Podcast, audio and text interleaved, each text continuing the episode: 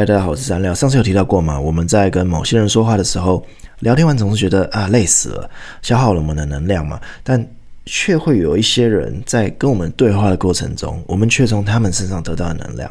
但是我们要靠近的是那种可以跟我们互相激发出能量的人，而不是任何一个人单方面的得到爱，或是单向的给予温暖。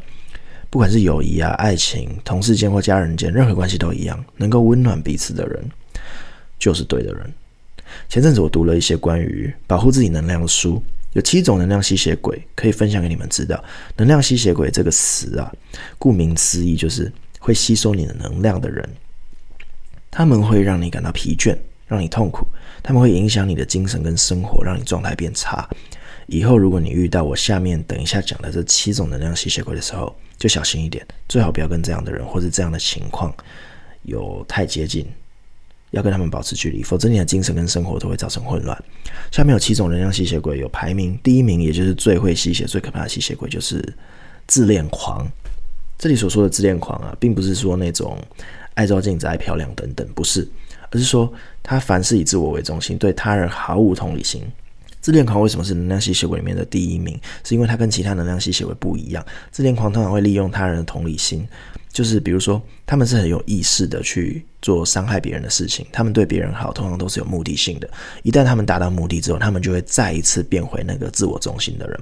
他们会装作一副呃很善良、很温柔，然后靠近你之后没有伤害，还会帮助你的人。他们是借由帮助跟善意，透过欺骗你的感情的方式来。掌控你，比如说我们看到许多撼动人心的政治人物，比如说很知名的美剧叫做《纸牌屋》，里面的男女主角都是能量吸血鬼，因为他们很擅长煽动人心，他们非常懂得心理学，所以他们会透过心理学去控制别人，让世界围绕着他们打转。比如说一个政治人物，他出席某一场丧礼，他并不是想要哀悼死者，他只是为了被媒体拍到，这就是能量吸血鬼里面自恋狂的做法。或比如说某个杀人犯。他跟受害者道歉，只是为了得到免死刑而演的戏，这些就是比较鲜明的自恋狂型能量吸血鬼的特征。那能量吸血鬼有一些很鲜明的特征吗？比如说，你如果发现身边的人有这样的特征，要尽量离他们远一点。像是他们会说出一些在情感上勾引你的话，比如说。他做了一件很伤害你的事情，你很难过嘛？他却会告诉你说：“啊，对不起，我这样做都是为你好。如果我知道你不喜欢，我真的不会这样做。”那当你原谅他之后，他会重复的做伤害你的事情。自恋狂很会隐藏自己嘛？他们表面上看起来很善良，所以常常很难被发现。直到我们被伤害了之后，我们才会发现说：“哦，原来你是自恋狂。”那有一种判断标准就是，呃，在书中有教到说，你要判断他是不是自恋狂。就是他们会生气，但是他们生气的时候，你会发现他们仍然在笑。那如果你发现一个人他散发的情绪跟他脸上的表情不同，那他就很有可能是自恋狂。通常政治人物啊、公司的老板啊、主管、商务类型的人，就是擅长谈判或是说服别人的人、游说别人的人，就会。经常会做一些哄骗或是说好听话的行为，说出无法实现的承诺等等等。那主要就是要利用你的同理心或者心理状态来帮助他达成目的，这就是所谓的自恋狂。他们对人好却是有目的性的，一旦他们达到目的之后，他们就会变得非常自我中心。比如说，我举一些例子好了，在职场里面发生一个职场斗争，A 主管跟 B 主管争执，那 A 主管说了很多你的好听话，A 为了要利用你去跟 B 主管对抗，所以。A 主管为了要让你跟他站在同一阵线，他做了许多让你觉得哇，A 主管只有你最懂我，原来我们是伙伴的行为。那只要你对抗 B 主管的功能消失了，或是你成功对抗了 B 主管，你的目的达成了，你跟 A 主管的关系就会立刻结束，因为他利用完你了就走。所以那些伙伴啊、同伴啊等等的名词，在自恋狂这类型的能量吸血鬼眼里，就是一种达到目的而说出口的台词。我跟你是伙伴，我们是同伴，这些话都是虚假的。那当你被伤害了，这样的杀伤力是所有能量吸血鬼里面最伤害严重的。因为自恋狂之所以能够成为能量吸血鬼的第一名，就是因为他们擅长利用类似同理心的手法去得到自己想要的东西。而且在许多案例里面呢、啊，自恋狂通常都是那种非常有魅力的人，他们常常把自己营造成一种事业上的强者，或是很有自信、走路有风的人，所以他们走到哪里都是焦点，说话也非常具有说服力。那自恋狂有个行为非常可怕，就是一旦你尝试要离开他，他们就会说一些甜言蜜语，让你回心转意。那当你原谅他的时候，他的同理心就会消失不见。那自恋狂往往会表现出一种富有情感的样子，呃，非常温柔、非常善良的样子。只要真正跟他们进入一段比较靠近的关系的时候，你就会瞬间识破他们，因为他们只爱自己，他们只想利用你，并非真心的对待你。所以这样的人通常会把你的血吸干，让你不再信任别人，让你受伤。这就是能量吸血鬼里面伤害值最高的类型。那自恋狂类型的伴侣啊，也是最容易有劈腿、外遇、第三者行径的人。那关于劈腿这件事情，以后我们专门做一集来聊哈。那第二种能量吸血鬼就是吸血能力第二强的是愤怒狂。愤怒狂类型的吸血鬼呢，他们通常会透过攻击型的言语来控制你，或是他们也只是可能纯粹说出他们的心声。比如说你的老板，当你的老板发现你做错事的时候，他透过大吼大叫来指责你。就比如说，你烂透了，我花了四万块请你来工作，你对得起你的薪水吗？或是情侣之间也会有另一半对你大叫的时候，比如说，嗯，你这个垃圾，你给我滚出去，你去死，你再也不要出现在我眼前。或是啊，你的父母也有可能，你赚了一点破钱，薪水那么少，养你这么大根本没屁用。这些带有怒气值的话，加上大吼大叫的情绪，就是愤怒狂最标准的表现行为模式。当愤怒狂啊，他们被逼到一个点上面的时候，他们就会大吼大叫。诶，我以前工作的某一间公司的老板就是愤怒狂，他每天都会在办公室里尖叫，那肆无忌惮的去宣泄情绪给所有同事承受。那他们也会常常讲出很多会让自己事后后悔的话。那今天说的这些能量吸血鬼，并不是特定指某些人就一定是吸血鬼，而是每个人都有可能是能量吸血鬼。假使你现在是一个非常善解人意、单纯善良的人，但是当我们受到委屈的时候，或者长期受到不平等的对待的时候，或者受到压榨、被欺负的时候，当我们自己的状态不好的时候，几乎人人都有可能变成能量吸血鬼。那我们要练习远离能量吸血鬼，也避免我们避免成为能量吸血鬼，因为当我们能量低落，我们就会不自觉的去吸身边。有能量的人的血，那受害的就是我们身边的有亲密关系的对象，比如说愤怒狂嘛，刚刚讲到愤怒狂，他们会成为能量吸血鬼，一定不是没事大发脾气啊，他们一定是遇到了某些问题，那那些问题引爆了他们成为愤怒狂类型的吸血鬼，但也不是说每个生气的人都是能量吸血鬼，而是说判断标准在于你长期处于一种持续暴怒的状态，比如说我刚刚提到的，我以前某间公司的老板，他每天都会暴怒。那你每天至少生气一次，长期下来，那这样的状态才会被判定是能量吸血鬼。那如果你只是情侣吵架，一个月一次，只要你你女朋友发疯，歇斯底里对你大叫，那只是属于吵架的时候的正常现象，倒不至于真的是无可救药的吸血鬼了。那我们渐渐了解这七种吸血鬼之后，可以确保自己可以远离这样类型的人，而我觉得理解之后，我们才能。真的跟他们划清界限吧，或是避免自己成为这样的人，或是在当我们成为这样的人的时候，告诉自己：哎、停下来，我在吸他的血了。对，那刚刚讲到第三种能量吸血鬼也是非常可怕的，在我们身边一定都有，就是受害者类型吸血鬼。你们有没有遇过啊？就是身边某一些人，好像一辈子都在说自己的心情不好，就好像一辈子都不快乐，永远都在抱怨自己生活中有哪些很烂的事情。他们好像永远都没有照顾好自己的能力，吼。并不是说每个找你诉苦聊天的人都是能量吸血鬼，而是每个人都有心情不好或是遇到挫折的时候。但不同的是，一般人有自我反省跟解决问题的能力，他们可能透过聊天、看看心灵鸡汤啊等等等等，可以去转念改变自己人生的状态。但受害者型的能量吸血鬼不一样，这种受害者型能量吸血鬼，他们通常都是长期带有受害者心态而走不出来的人。他们就会成为能量吸血鬼。典型的情况就是，他们会觉得全世界都对不起我，他们遇到人生中的困难的时候，他们会不认为是自己的问题，然后到处责怪别人。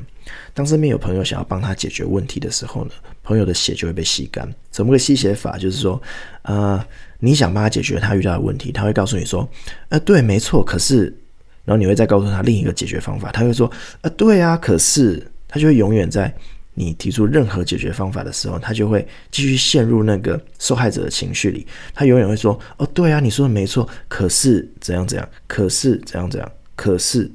就他永远都在，可是解决不了，可是解决不了。他永远只是要告诉你说，他很痛苦，他没有想要逃离那个痛苦。他通常啊，这样的吸血鬼会一直吸你的血，直到你跟他一样痛苦为止，他才会觉得啊，原来这世界上有人懂我啊，因为我们一样痛苦了。那我有查到说，通常会成为受害者类型能量吸血鬼的人，是因为他们曾经有经历过一些严重的创伤，比如说。严重的校园霸凌啦，长期的家庭暴力等等，会让他们习惯在一个受害的情况下生活，习以为常，并且直到有另一个人跟他一样痛苦的时候，他才会比较好受，因为他认为那些痛苦是他应得的，而且有另外一个人跟他经历一样的痛苦，他才会感到平衡。诶，我突然发现，网络上那些酸民就是要骂别人，骂到他们，呃，别人跟他们一样惨的时候，他们才会爽。呃，这就是能量吸血鬼的一种。刚刚那个受害者型能量吸血鬼。好，第四种能量吸血鬼就是那种总是小题大做的人。这种能量吸血鬼呢，已经是第四名了。因为能量吸血鬼没有像其他人的吸血能力那么强，他就只是小题大做而已。但是也有一定杀伤力。典型的小题大做的能量吸血，比如说，举些例子，有些妈妈在小孩学校跟人家打架的时候。其实也只是小事一件，就比如说小朋友之间吵架，但妈妈就是冲到学校跟人吵架，把事情闹大。比如说，我有个朋友有一个经验吼，他的伴侣是一个比较小娇小的小女孩，一男一女去爬山，爬山爬到一半，根本还不到山顶，那小女孩说她走不动了，她跟男朋友说啊，宝贝，我走不动了，再走我就要死了。那这个男朋友呢，看天色已晚，他就叫女孩要加油。但女孩就生气，他女朋友就生气说要男朋友背她下山。那女朋友说，如果你不背我下山，我就冷死或饿死在山顶，怎么办？那女朋友的小题大做就是一种能量吸血鬼的表现方式，透过一件小事情去影响周遭的人。这样子的人，我们也是要小心的，也要小心，不要不小心成为这样子的人。那第五种能量吸血鬼也很常见，就是控制狂或者那种爱批评的人。这种控制狂类型的吸血鬼，就是别人明明没有问他们，他们却提出一大堆的建议，要对方照着他们指示做。比如说，哦，我突然想到一个例子，就是我妹妹。我妹妹不是能量吸血鬼，他也不是控制狂，他也不是爱批评的人，是因为他是一间开甜点店的人嘛。那妹妹很年轻，二十几岁开店，所以他就常常被客人吸血。因为很多客人如果是长辈，就会一直指示这个妹妹要如何去。管理这个甜点店啊，然后如何去掌握创业成功法则啊，或者客人会嫌东嫌西，说哪里做不好，哪里要更好。那他们就是一种长辈教育晚辈的方式，根本不顾别人是不是需要这样的意见。这就是控制狂、爱批评的人类型的能量吸血鬼。这样控制狂的能量吸血鬼也会发生在我们的父母身上哦。比如说，你今天想要的大学是假设艺术大学，但爸妈想要你读金融或法律。那妈妈可能就会透过一些高张力的情绪去逼你就范，比如说，啊、啊，就是我们平常讲那种情绪勒索。情绪勒索类型的人就是控制狂型能量吸血鬼，像是妈妈可能会说：“我养你这么大，你竟然去读一个没有前途的科系，我干脆去死一死好了。你做这种没有钱赚的工作，你对得起我吗？你怎么可以顶嘴？我叫你干嘛你就干嘛，你顶嘴干什么？你怎么可以这么不孝？”他们透过这种让你感到受伤或忧郁或挫折。失败等等的情绪，来控制你朝着他们想要的方向发展，这就是一种控制狂型能量吸血鬼。那关于情绪勒索，我们未来会再做一集来跟大家聊吼。那这一开始我们说的能量吸血鬼自恋狂型跟控制狂型是不一样的，你没有发现吗？最大的判断差异应该是说，自恋狂型的能量吸血鬼啊，他们通常在控制你的时候都在笑。他们会对你生气，但他们会笑，这是自恋狂型能量吸血鬼，因为你看不穿他们行为背后到底在干什么，他们会笑着控制你，因为他们知道他们对你笑会让你心甘情愿的去做他们想要的事情。